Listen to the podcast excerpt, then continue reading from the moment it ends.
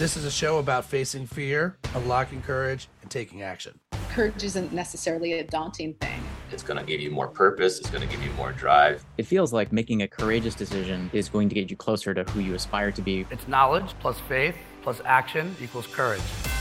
It's not enough for financial goals if your family life sucks. It's not enough to have great family life if your health sucks. And it's not enough to have great health if you treat everyone else like terrible. To me, it's how do I become an overall holistic person that adds value to other people's lives?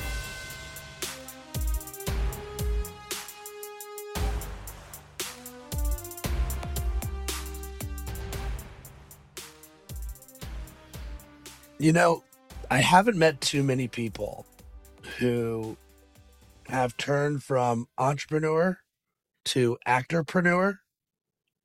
And my guest today is probably the only one I've seen that I've interacted with that I've seen really make that leap. And uh, look, this show, which is about following your heart and even when it's hard, even when you're afraid, uh, is about taking those leaps. And I'm joined by Steven Cox today, who is doing some pretty amazing things. First of all, maybe does it feel courageous? Because in some ways, it's like you, okay, there's money in the bank now, right? So there's some some risk is mitigated because of. Well, let's back up. I'm today. I'm introduced introducing Steven Cox, who is the founder and CEO of TakeLessons. Do you call it? Did you ever? Do you call it TakeLessons? Yes. Okay. Yeah. Which was sold to Microsoft. Right. So, and congratulations, by the way. What a journey that was. Thank you. Thank you. Why don't we kind of go back first and do that? Like, how does a kid go from? So you you went? Did you grow up in Kentucky or did you go to school in Kentucky? Yeah, grew up in Ohio, so Midwest guy, and uh, ended up in school in Kentucky, and then at some point, yeah, then I ventured out west.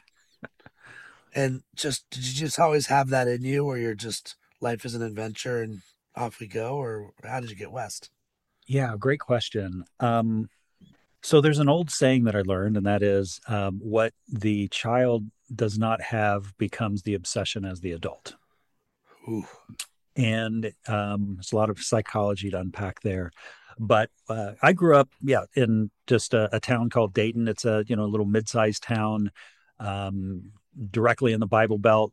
My dad was a Pentecostal preacher, and mom was a homemaker and played the organ at, at church. Um, but uh, you know, Ryan, we grew up really, really poor, and some people talk about um, you know, kind of making it in welfare. Like I had distinctly remember, you know, driving to the government centers and picking up the five blocks, uh, five pound blocks of government cheese in the white and black. Um, and it was kind of like Velveeta sort of tasting, but like a lot worse.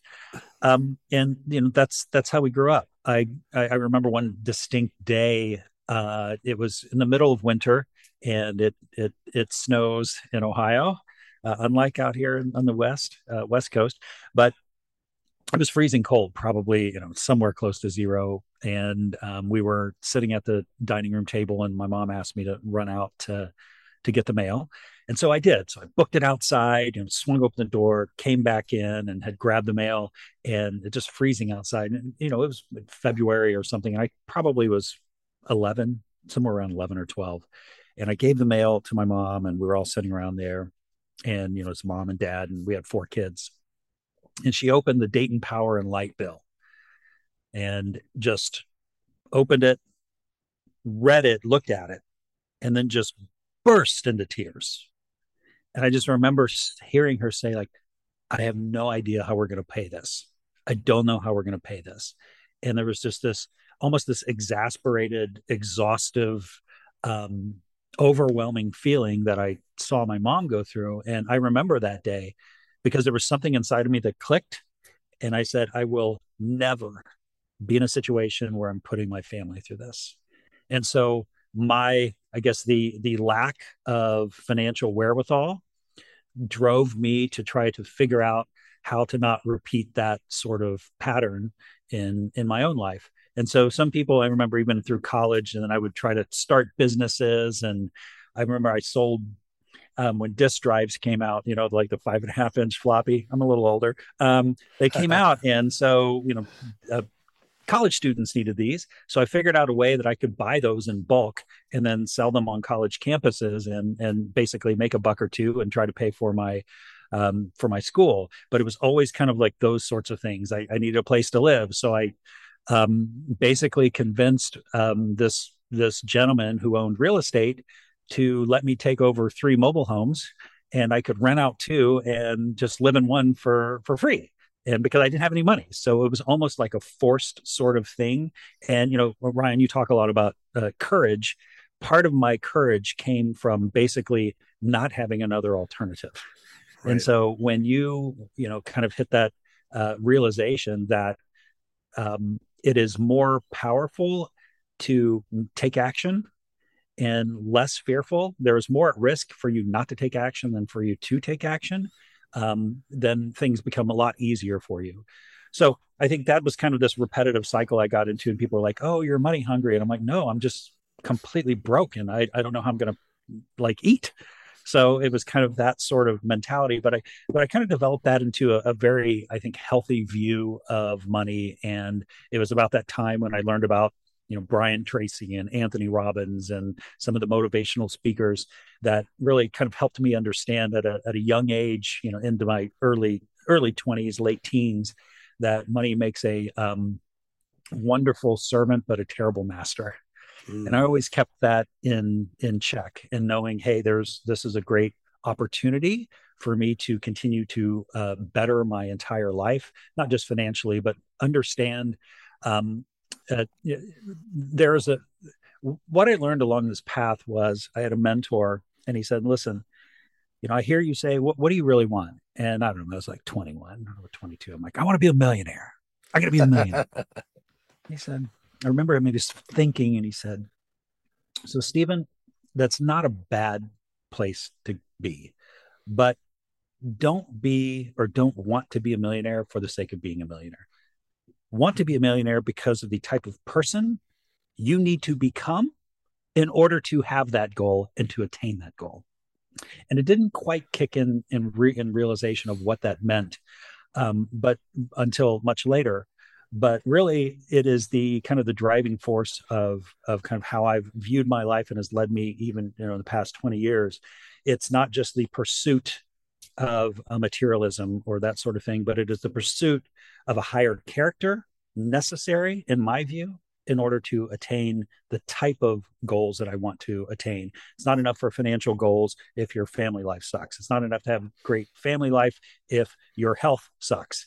And it's not enough to have great health if you um, treat everyone else like like um, like terrible. And so to me, it's how do I become an overall holistic person that adds value to other people's lives? Um, and you know money becomes part of that uh, mission becomes part uh, of that.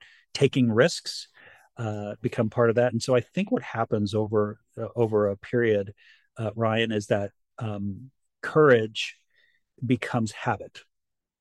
And you get into the habit of taking calculated risks or being courage, uh, being courageous, uh, not having all the information but taking uh, action anyway, continuing to build up your knowledge and skills so that you can um, you know, act in in the best way possible and minimize the, the probability of loss.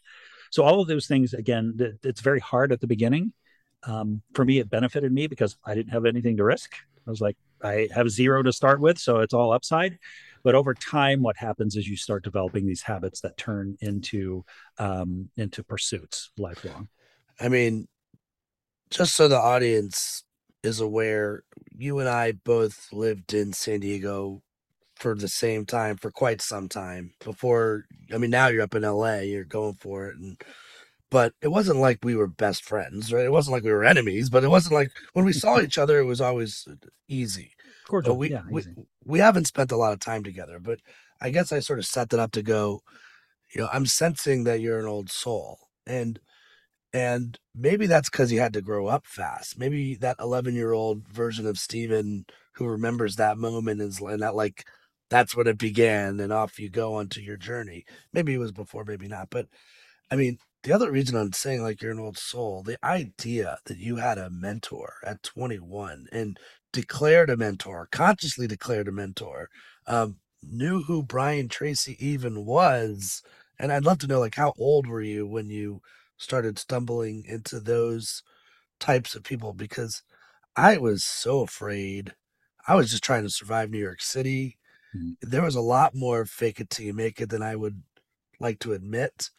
And and it was I'm gonna have to outwork you if I'm gonna survive. And that's just Mhm. the way it is. Because I'm clearly not smarter than you, other people in New York. I'll just stay here all day, all night, and outwork you. And that's the only way I'm gonna survive. So for me, it wasn't until I was in my 40s, which is where I am now, that I even felt I found my first mentor, which was a guy named Steve Wilhite, who was hired by Steve Jobs as uh, you know to run marketing for Apple for a bit. Mhm. And that was the first time in my whole life where I felt like this man is like what I like. Yes, like where have you been? Where were you for the last two decades? I wish I could have run into you. So to start, when do you feel like you started to seek out others on your path? When exactly did you move to California? Did you know about like the Brian Tracys of the world beforehand, or was did you stumble into them once you got here? Yeah, great question. I think the earliest I remember, I remember graduating, uh, graduating from high school. Again, none of my family had ever gone to college. I happened to have um, a gal that I was dating at the time who was extremely instrumental in my life. Um, somehow she's like, "Listen, where are you going to school?" I'm like, "I don't know." She's like, "Well, you're going to college, so I will help you." And she was in college, and she she did. She drove me around until we figured out how to get into college. And it was there that I I started kind of I don't know, just I, I think it was that part out of part out of um need. Like I was just trying to struggle and figure my way, you know, through this. And here I was in this new city, which was in Kentucky, Eastern Kentucky University. Um, and I didn't really know anyone. I didn't know a single soul. So I was just kind of trying to survive. And I remember um, someone, and I can't remember who, but they gave me a tape, like the old, you know, the Mhm. cassette tapes. Yep. And it was of Brian Tracy. And I had a, I got this job up in um, Lexington, which was about 30 minutes away. And I would drive my little 83 Mazda GLC up there every every day after school. And I would pop that tape in and wore it out. It just spoke to me. He's like, listen, if you think differently, you can become different.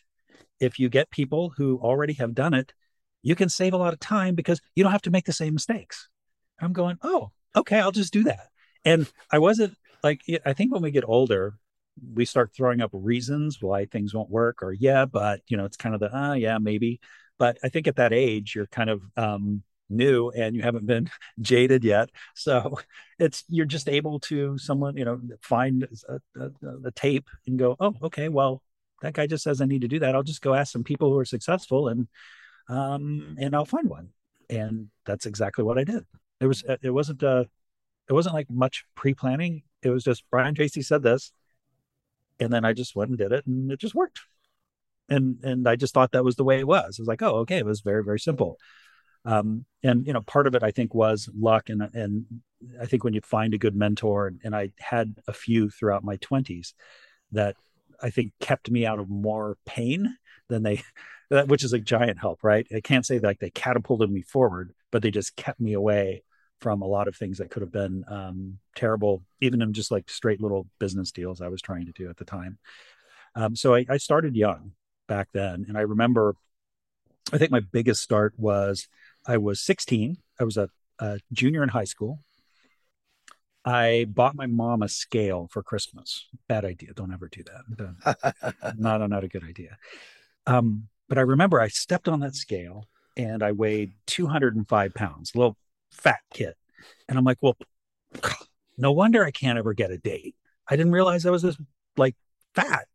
So I just got really angry. And I remember I went upstairs and I grabbed a piece of paper and I ended up just writing down things I wanted differently in my life. I wanted to make baseball team. I wanted to date. Uh, I wanted to go on a date. I wanted to lose weight. And um, I somehow uh, went to the library.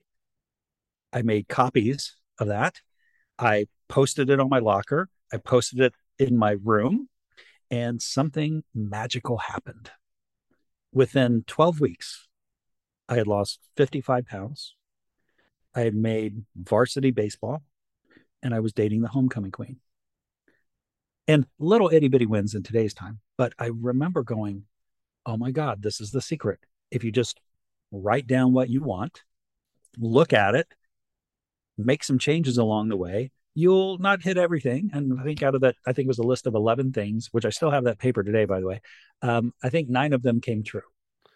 Can And can you ev- please send me that? Do you can you find that for yeah. real? Oh yeah. I, I have it my goal, my uh my goal sheet. I'll I'll send it to you. I love well, first of all, I I don't I this is I am now showing my own cards. All right, so I'll acknowledge that.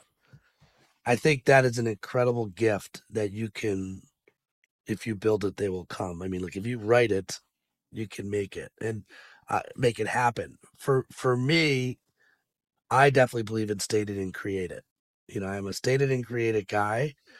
Um, anytime I've had fear, even when I know I needed to do something, the minute I can just get it out of my mouth, I know it's going to happen. With my book, I was terrified to write a book. I'm not qualified to write a book. How do you do that? The minute I put it actually out there, the book got better. Like the content got better because people are like, I love the topic. You need to talk to this person. So I'm going to do, I'm actually going to do the same thing right now, which I have not announced for something that I know I'm going to do. And I'd love for you to be involved in this. So the aha, I had an aha moment down at Chip Conley's Modern Elder Academy. For those of you who know the name, Chip, uh, he was the modern elder at Airbnb. He's been on the podcast. He bought property down in Mexico. Steven, you'd love it. It's like right in your wheelhouse if you haven't been down there. But I got to go down there for five days in December and just sort of like, to be honest, the pie chart of why I went down was like 50% I need to disconnect and just go. 30% probably very curious if I was ever to launch a Courage Academy, how would I do it and what could I learn from there?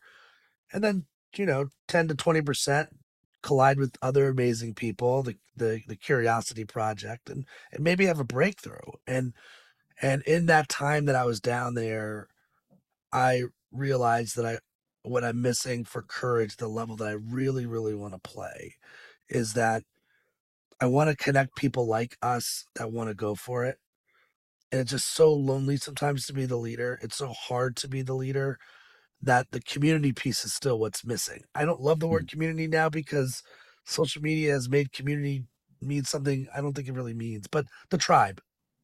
Right. So here we go. Stated and created time for me. So I know I'm going to be launching something called Courage Week. I want I want this on the calendar every year in September. I kind of feel like we have a summer siesta. Even though January 1st is when our new year starts, in our brains, we come back from summer. And I think that's the time to declare the thing you really want to go after. This is just my take.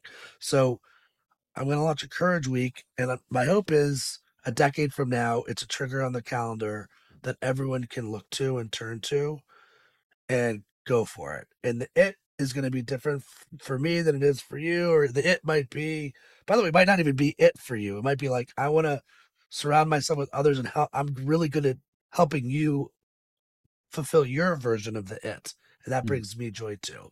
So, Courage Week is coming. I know that National Courage Day is going to be September 6th. I have lots of reasons why I feel like I like that day. That's an, this isn't about me right now, but you kind of inspired me to share that right now just because it's write it right for me. It's stated and created. And so Yeah. there you have it. First of all, will you join me during Courage Week? If I'm not in acting class, sure, absolutely. All right, cool. Do you like the idea? somewhere. What's that? Do you like the idea?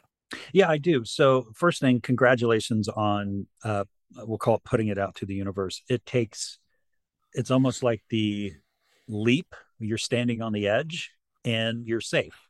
And the moment you put it out there, there's risk. Yeah. Right. But that is the only way things start to start to to take place. So by putting it out there, first of all, congrats, and that's the, as you know, you know better than anyone. That's the very first step towards towards success. And I do like it. I think that um, there is a, you know, you go go into a beautiful environment with like-minded people that have um, that have uh, different stories to tell, um, different, uh, and we can all learn from each other. Is a kind of a beautiful process and it feels genuine and sincere, right? There are some of these sorts of things, in my view, that have kind of turned, I don't know, yeah, um, commercial. Commercial, not meaning financial, but just yeah, smoke and mirrors. And I'm I'm not personally down with that. It's not my cup of tea. Um, but kind of that authentic sort of, hey, we're here to just learn from each other. I think is a, a beautiful thing. I'll keep you posted yeah, yeah, for for definitely. now it, it is and, and everything you just said is really what it is it's yes there's you know sure we can part of the programming is to allow people to connect that are going to come there and part of the programming is to you know, I always joke, take the courage out of courage. Like, what tools do you actually need to make it as easy as possible for you to leap? And some of it is the network, and some of it is the tools. So, anyway, let's get back on track. I, I just felt like this was the right time to share that. Awesome. Congrats. That sounds great. By the way, it, in some ways, isn't TakeLessons like the it is a mentorship platform. Uh, did you ever did you ever feel that? Did you was that part of it, it, it, it's sort of ironic that you've always had mentors or whether it was uh ones you didn't know that was on a tape in your car to the ones that you did know by the way, I'm assuming you now met Brian Tracy. Well, funny story. I won't stay here long. Um, so I moved out here to San Diego and was running, and I think, and, then uh, do you know Eric Berman? Of course. Yeah. Okay. So brother know, from another so, mother. Oh yeah, of course. So I met Eric and and I actually worked with him at his company in College Club. And then after College Club, he was doing some consulting. He called me and said, "Hey, I've got this meeting um, you know, and I could use your internet skills to kind of help drive this in. And it was Brian Tracy. Of course. And Eric to this day still runs Brian Tracy's all of Brian Tracy's um, marketing and, and, basically is his business partner. But I was on the very first meeting with him uh, and Brian, and in fact, I just saw Brian at Eric's wedding uh, last year. So just a okay, but hold on, when, being. when you actually had the moment to meet him though how, what part like because you've got two options right? You're like do i keep it together or yeah. do i just say thank you? Like wh- what path did you go? Um i don't know this is a little i don't know why i do this but i actually had the same cassette tapes that i had had when i was 22 and i brought them. I love that. I was like he's like wow that's like a blast from the past. I go this got me through and i just wanted to thank you I love that, man. That's and so great. I think um, you know, it was heartfelt and he I think he appreciated it. He probably like honestly, he probably hears that 30 times a day, but um he acted like I was the only one that ever told him, and that felt good. Yeah. So as you go along your journey and you end up out here, take me through how TakeLessons ends up becoming a thing. Sure. So I was in a, a, a brief uh, history. So I was in college, graduated from college, and started working um, selling lab supplies. And uh, I was living in Lexington, Kentucky at the time. And a guy had started a company out in Vegas and was looking for people to come out. And I said, Well, what do they do? Said, oh, we're going to let people buy stuff over the internet. And this was 96. And I said, Yeah, I heard about this internet thing. Um, great. so, uh, again, I was 24 at the time. And that was a that was a two Wednesday. That was a Wednesday. By Friday, I had quit my job. Saturday, I had packed up everything I owned and put it in a storage bin in Lexington, Kentucky, and rented a U-Haul truck and drove out west with two other guys uh, to to start an internet company um, in Las Vegas that we didn't know anything we were doing. It just like it just sounded like a really cool idea um, because I had never been out west ever, and that was my first time out west. But again, at this kind of taking calculated risks Um, and I don't know if this is a learned trait or kind of genetic. I do think my my thesis is there's a combination of both. There might be a natural affinity towards it, but it is a muscle that you can continuously um, use to get stronger. I, and I do believe that. Totally agree. So I, I came out uh, west, and that company uh, did well for a while during the first internet phase. It uh, we grew from eight people to 800 people, went public.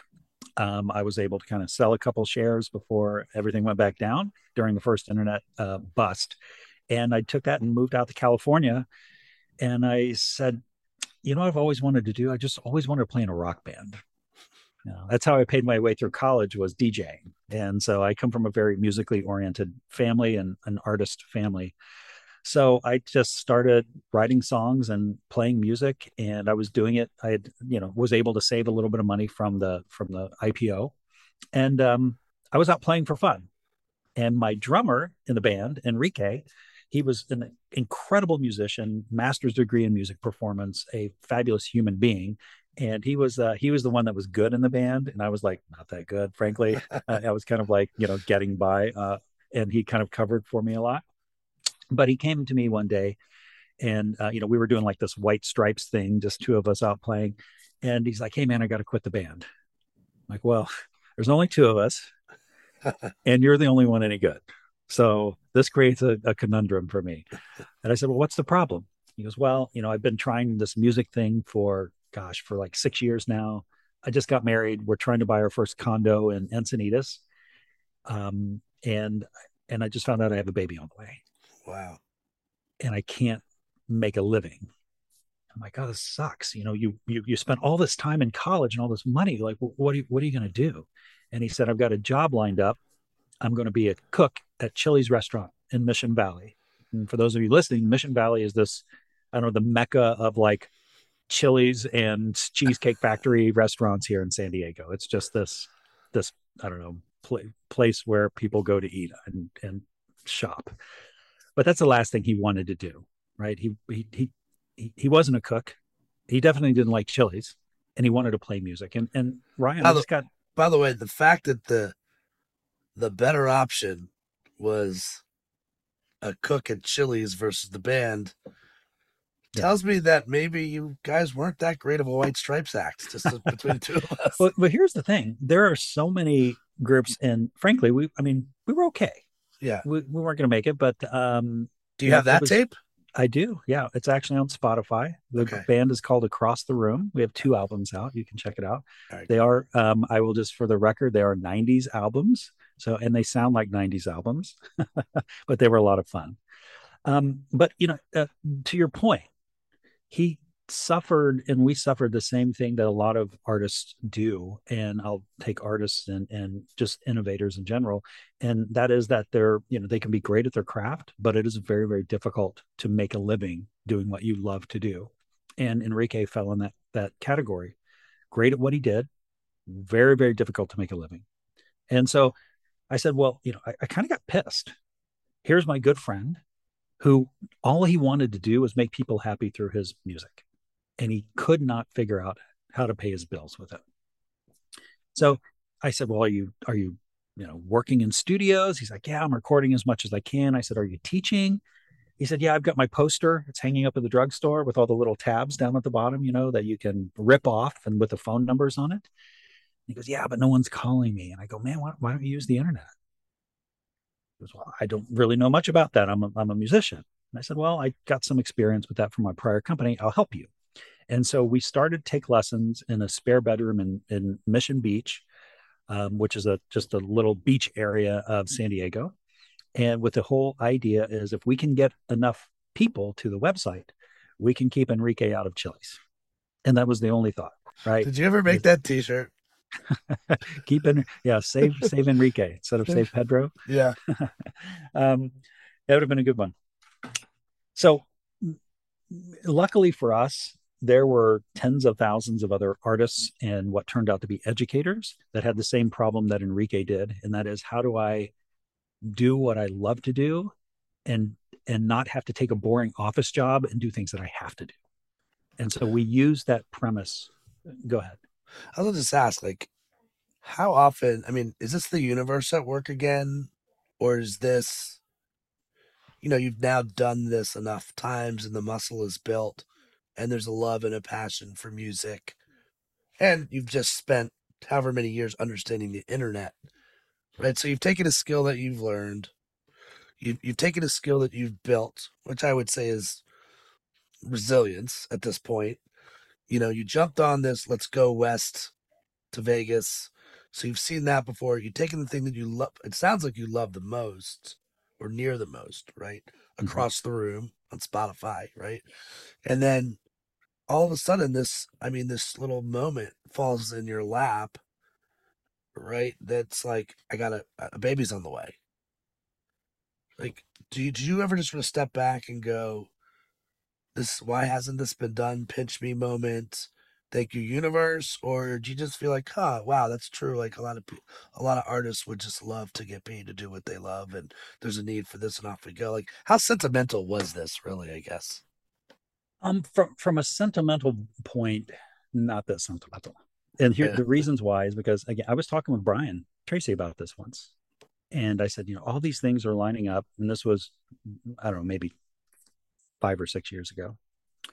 I said all these things lined up perfectly for me, and he goes, well, in a way, but what happened? Let me tell you what happened. He said, what you did is you started walking down a dark hallway, and you got to a door and you twisted the knob of that door. And you know what happened? Nothing. The door was locked.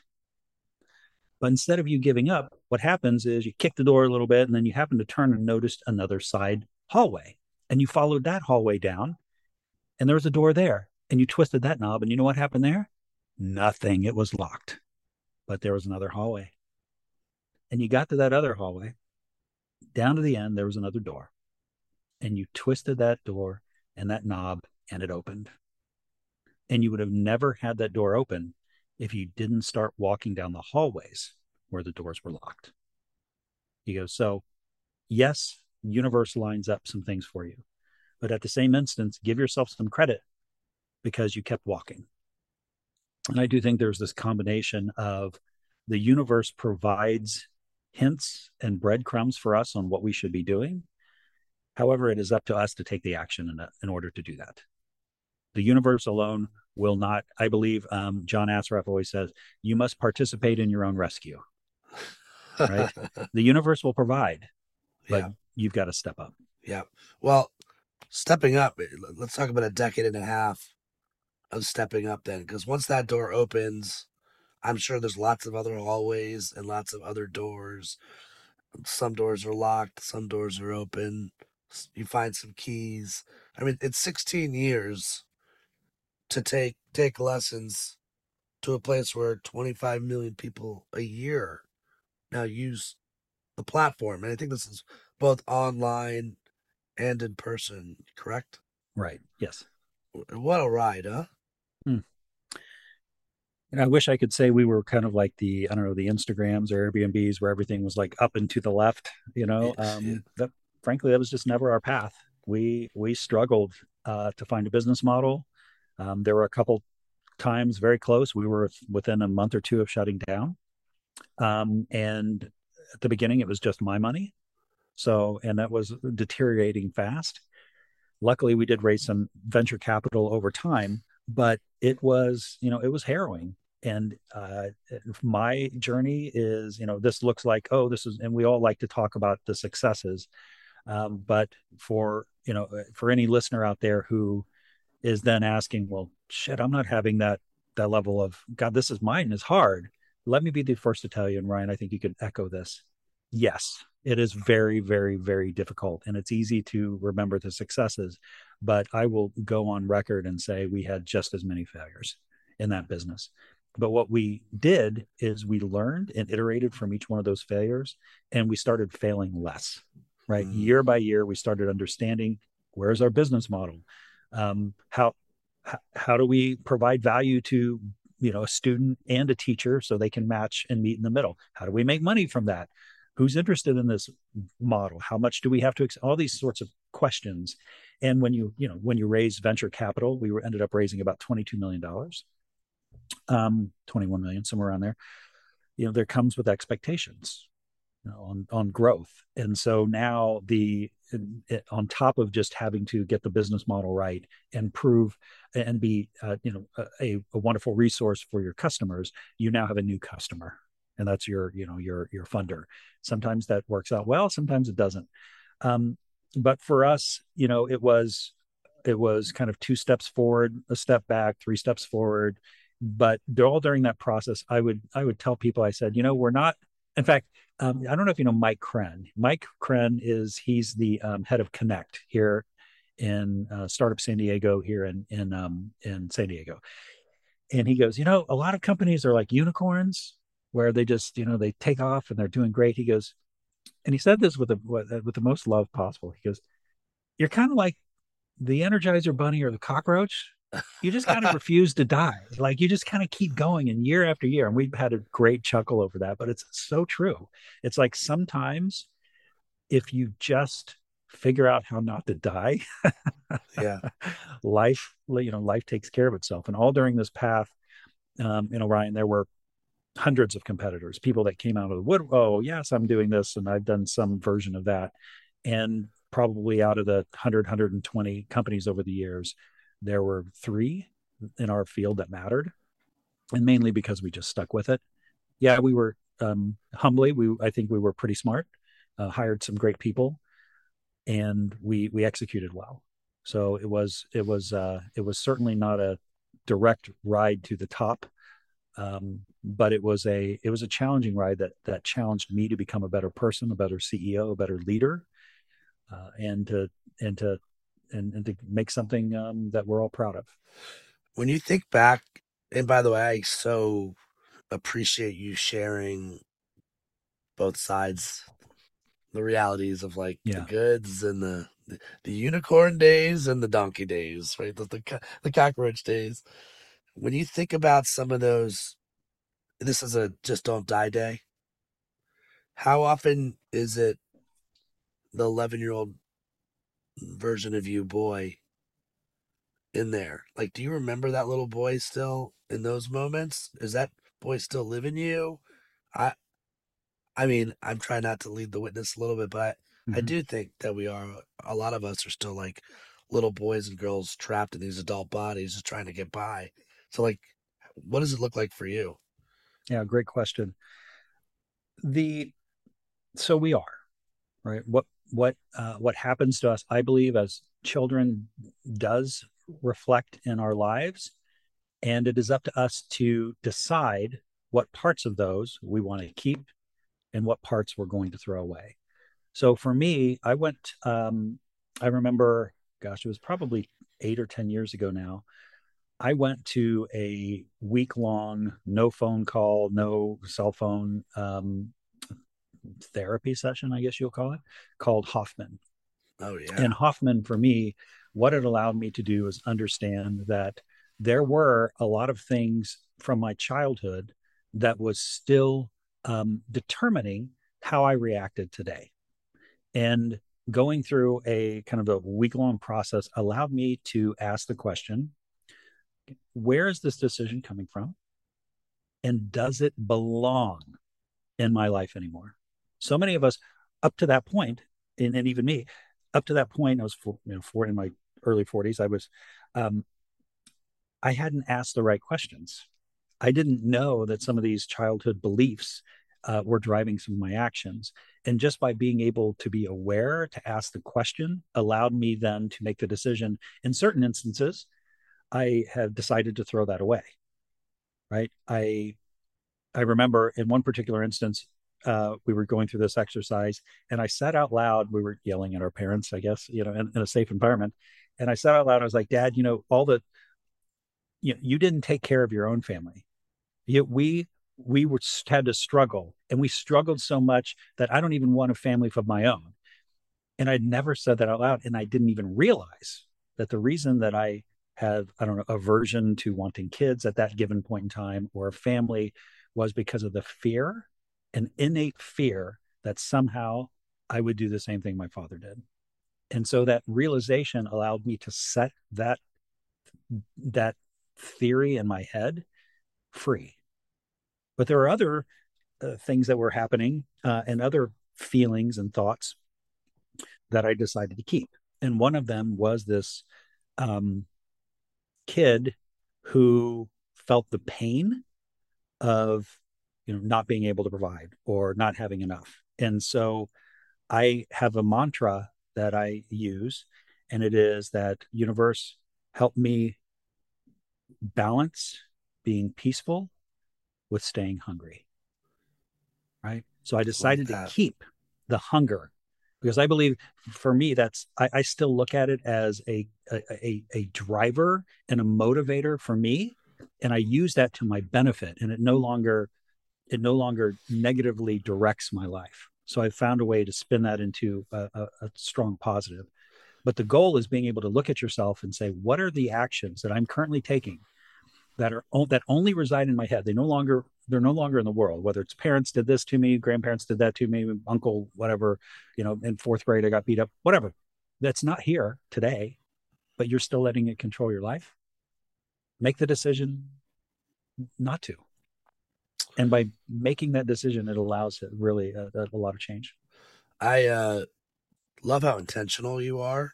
Uh, and by the way, that word hunger interesting how that word might might have evolved for you over the years to hunger, like stay hungry. And you know, the journey that you're on now, I'd love to like like I'd love for you to sort of set the stage of where you are and like what because this is just audio, what I'm looking at. But before we do that, let's just sort of put a bow on TakeLessons real fast. So two real quick questions. One, you know, you said you funded it at first. I'm sure there was like an oh shit moment. and and then you're like, well, how do you even raise money? Like, how did that conversation even come about? And you know, 21 million is not a small number. I'm sure that's over a period of time as well. Mm-hmm. Yes. So, like, what was the big aha learning moment for even asking for money or raising money? And then let's, I mean, again, I wish we had two hours, right? Because, but like, and I really want to talk about what you're doing now talk me through the you know this past year like you, you are officially free of TakeLessons i believe correct? Right. Yes. All right so let's go back to like vc like how did that asking for money what was that like? How how hard was that? Well in the first company that company raised and again it caught the first internet bubble. So it raised god 114 million dollars. And i watched and i wasn't the founder but i was an early employee and i watched uh, the ceo just go out and talk to people and they'd give him money. I was like oh okay. That's kind of how things work. And then um, at college club um, that company raised 80 somewhere around 86 million dollars or so.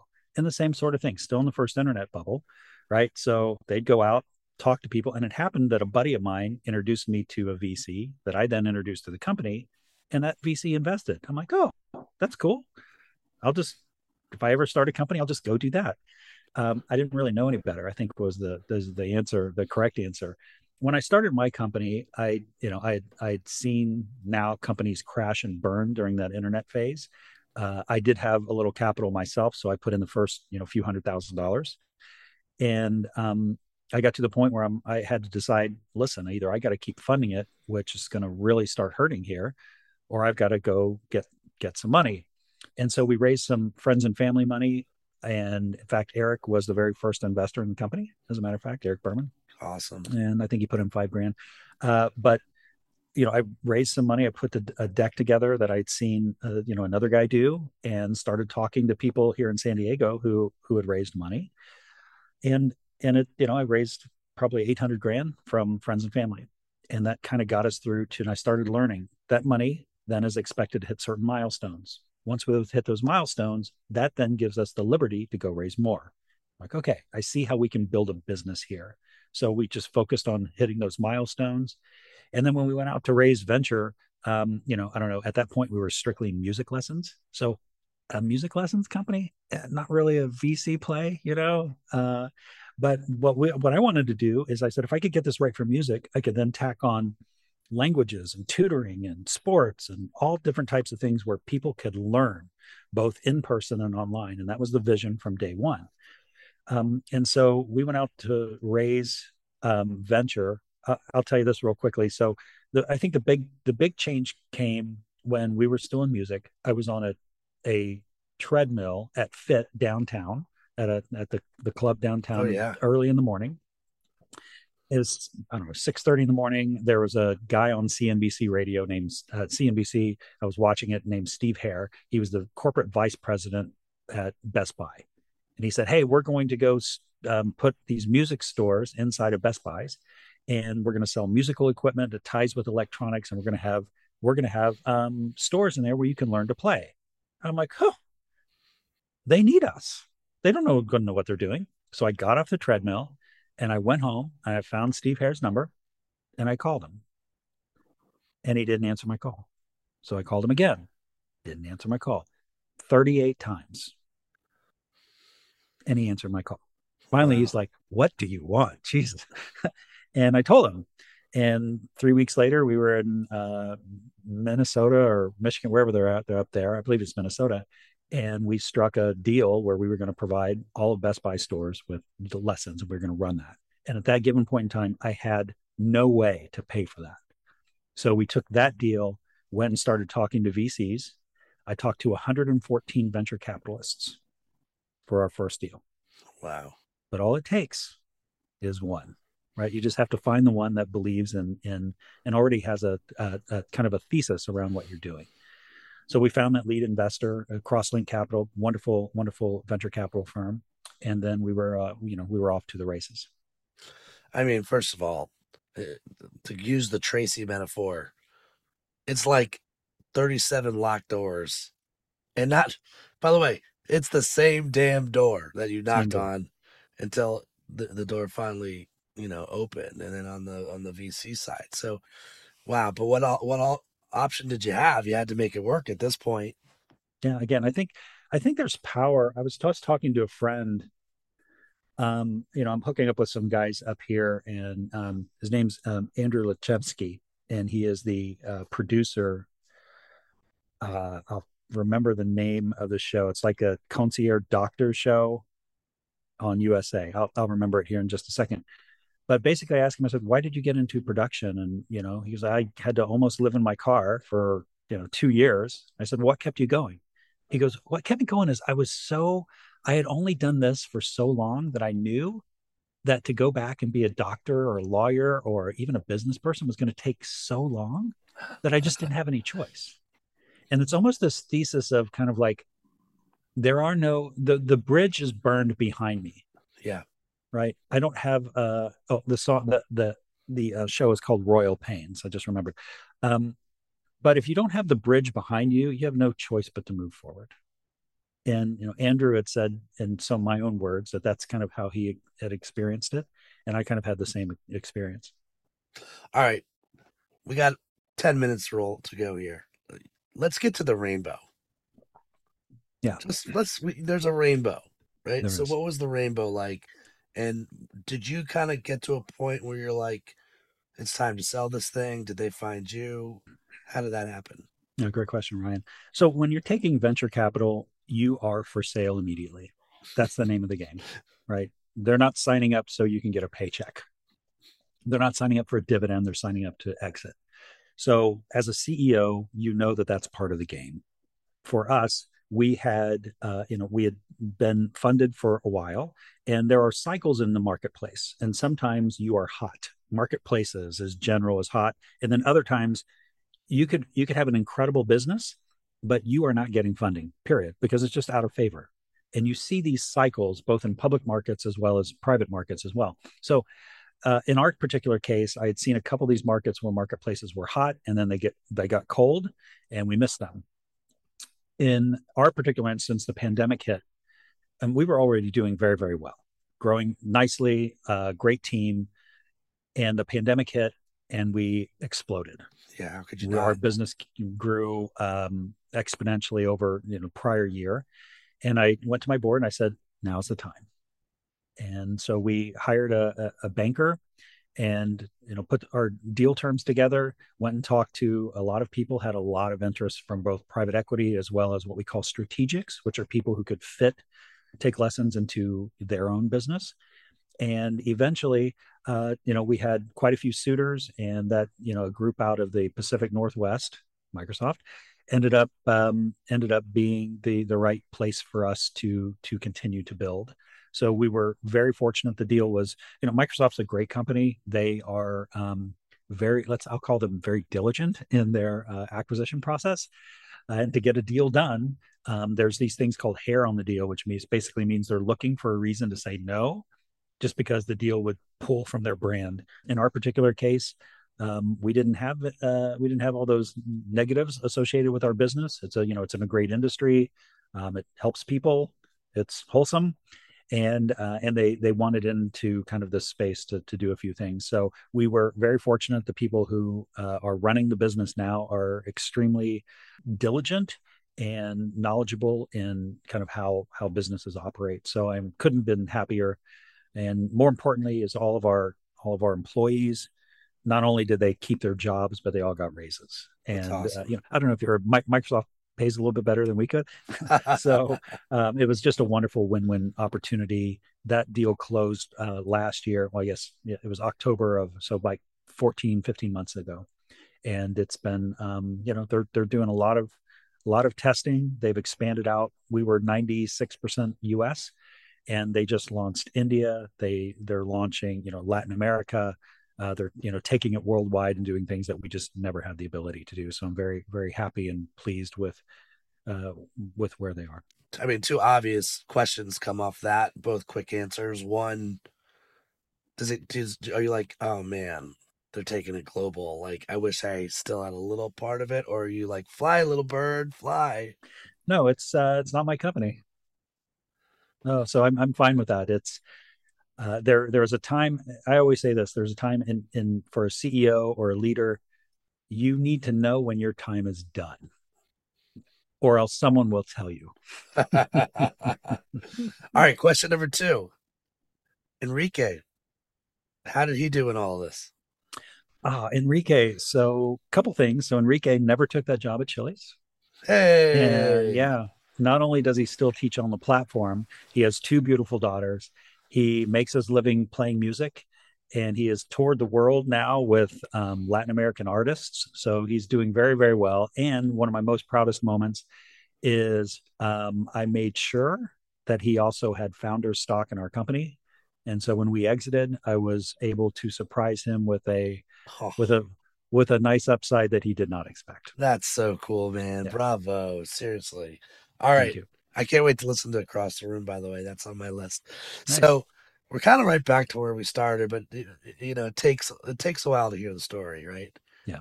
So now what, right? Entrepreneur.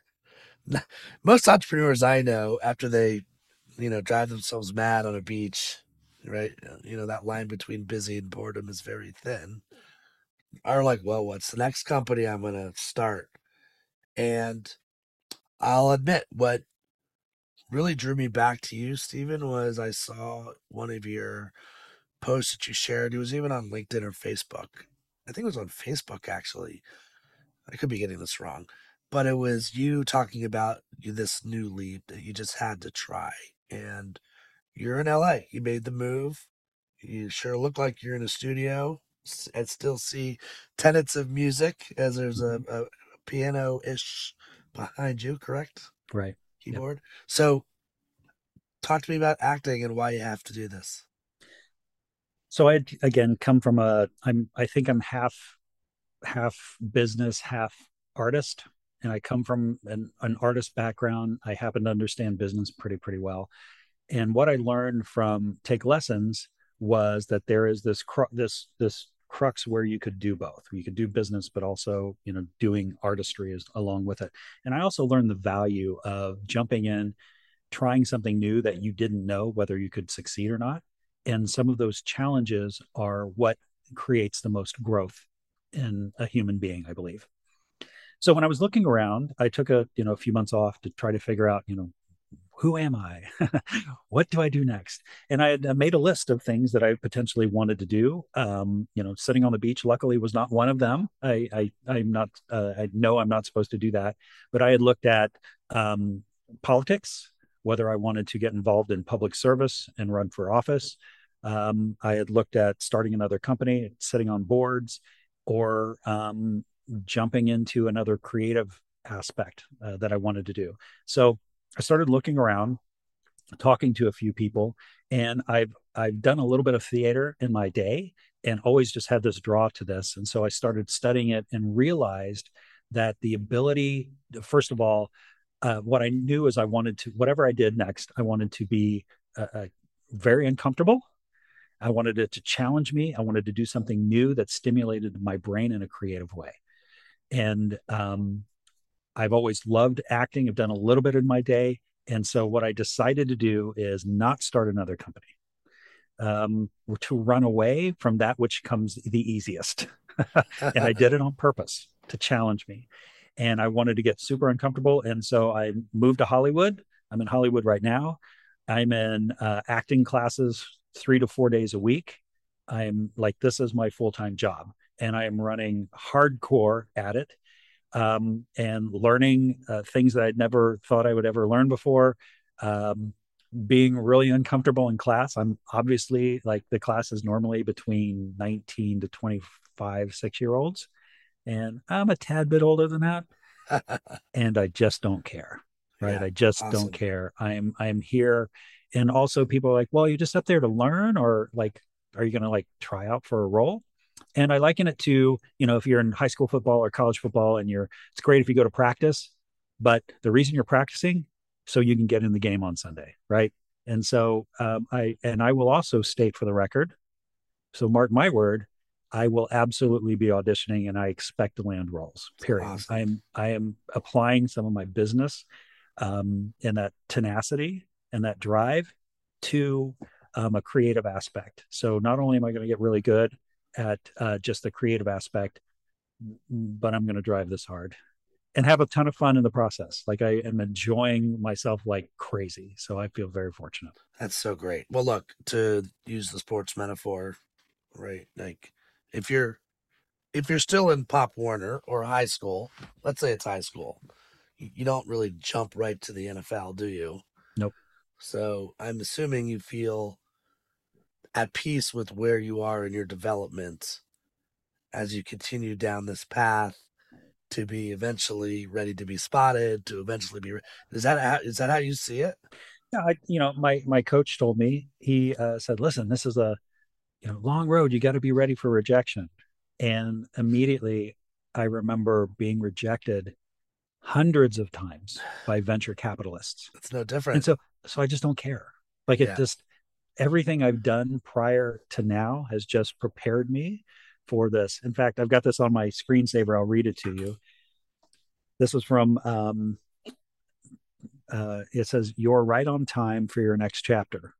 All the prior chapters prepared you for this moment, even though this is a page you've never seen before. Trust the process. You're ready. So great uh and and and and you have fans already yeah and i'm a fan you know I mean, i'm rooting for you and i i can't imagine i'm the only one and and for those look just to throw it out there and it, you can follow Steven along. I know M. Steven Cox is where you can find you on Instagram. Um, yeah, M is in Michael. Yes. M is M. Steven Cox. Are you so? Are you gonna change your name? Um, I don't plan on it. I don't know. I kind of like my name, so we'll see. Uh, hey, you know, who knows? Right. It's so funny. I, I throw these weekly dose of courage emails out every Thursday to, you know, just who needs a, a little nudge, right? And and one that I know I'm doing that I haven't done yet is pretty much exactly what you stated. Yours was much more elegant. I'm usually pretty like much more layman. I'll just put it that way. And and mine is I think in life the minute you care and don't care at the same time, you're on your way. Yeah. And mm. I think it's so clear that you care and don't care. And like, of course you care and like it lights you up. And you also are, are able to not care and you don't let gravity, the wrong type of gravity, put you down. And when you look at it the way you have it, it's all just the little battles, these little, it, you're exactly where you should be. It, it, it allows you to stay down the path that you're on. And wow, you know, again, I I think it's just so great what you're go what you're doing. You, you, can't be an, an actor not act on the idea of going for it. So, thank you so much for giving us the the story. Yeah, it's great being with you today. I think we're only in Act Two. We might be uh, in, in late Act One, by the way. I mean, Yeah, there's a lot. Yeah, there's a lot more to this story for sure. um, you said the show is Royal Pains. Um, yeah, Andrew's show is called Royal Pains, uh, and that's now off air, but it ran for 104 episodes. One of the uh, a great, really long running show. and we'll listen to Across the Room, and then I Yeah. can't wait to add a third. Things happen in threes. That Yeah. first commercial, or sh- what happens if it's a commercial? Will you take it? Probably. In fact, I'm doing a class uh, January 24th or so that's uh, specifically just teaching commercials, what the differences is and the different way of acting and, and what you're looking to, you know, the objectives of the particular script. So I'm, yeah, I'm doing that. I'm also, uh, I, I'm looking at, uh, yeah, I'm looking at different sorts of uh, acting uh, uh, realms my coach says that it'll probably be six months or so before I'm actually start ready to audition. Um, and I'm great with that. Like I get six months to learn from some of the best people in the industry uh, how to do this, and some of it comes natural. Um, there's no doubt about it. I, I do have, thankfully, and I'm very humble that I uh, hum, uh, humble inside that I it does come a little bit naturally to me. So it's not um, so off the wall that I can't do it. Uh, but there's oh, there's so much learning it's uh and i can't wait that's i get to learn for the next six months before i even have to step up I mean, the irony that the CEO who sold TakeLessons is now taking lessons. Yeah, not You know, it's there. All right, Yeah. stay courageous, Steve. Great to see you. Thank you for joining us on the show today. thanks for having me Thanks for tuning in to this episode of the Courageous Podcast. If you enjoy the show, don't forget to rate and review us on Apple Podcasts so more people can find us. See you again next week.